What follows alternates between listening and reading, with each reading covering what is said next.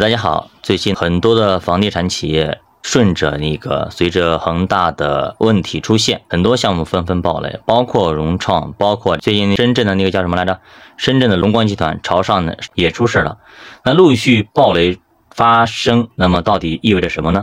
国家在其实，在最近几个月频繁的出台了很多政策来刺激房地产，但是房地产没有什么起色，好像市场不怎么买账。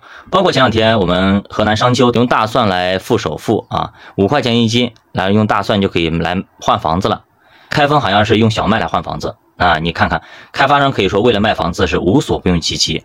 那么很多地方也开通了那个一成首付谈个房，两成、三成，然后呢，现在是生一胎买一套，生二胎买二套，生三胎买三套，就各种想着法，各地政府包括房房地产开发商都想着法着要卖房，但是房地产的热度依旧没有上去。其实大家为什么以三年前都开始排队挤破头皮半夜去排队去来摇号来去抢房呢？现在突然三年过去了，对吧？现在的人怎么就？不去看房，也不去买房了。那么我自己分析一下我自己的观点。首先，第一点，疫情原因，很多人可能因为房贷可能都还不起来，你让他工作方面受到影响，不能去正常的开展业务，导致他的工作收入就是突然的话断崖式下降。比如以前可能年收入三十万、四十万，现在突然的话一下子就降到了二十万、十万这样子。那么他甚至他以前的房贷都还不清，都负担不起，他怎么有能力去负担第二套？是这一点。同时呢，就是一方面是呃收入损失的原因，那么更多的方面是大家看到了可能房地产。这个东西它是有周期的，它并不是一直往上涨的。它一旦资金链出问题，它就涉及到很多很多方方面面的东西。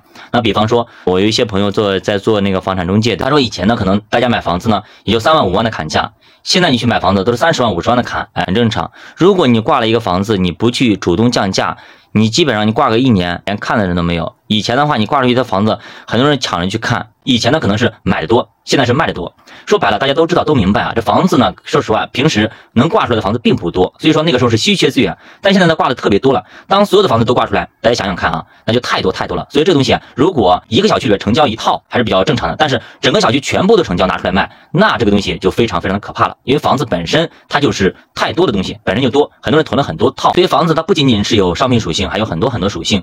所以国家也也在呵护。其实房住不少已经喊了很多年了，这一次好像很坚决。但是后来发现拉动其他的东西，包括消费等等，都拉动不起来经济。我们的经济确实也出现了很多问题。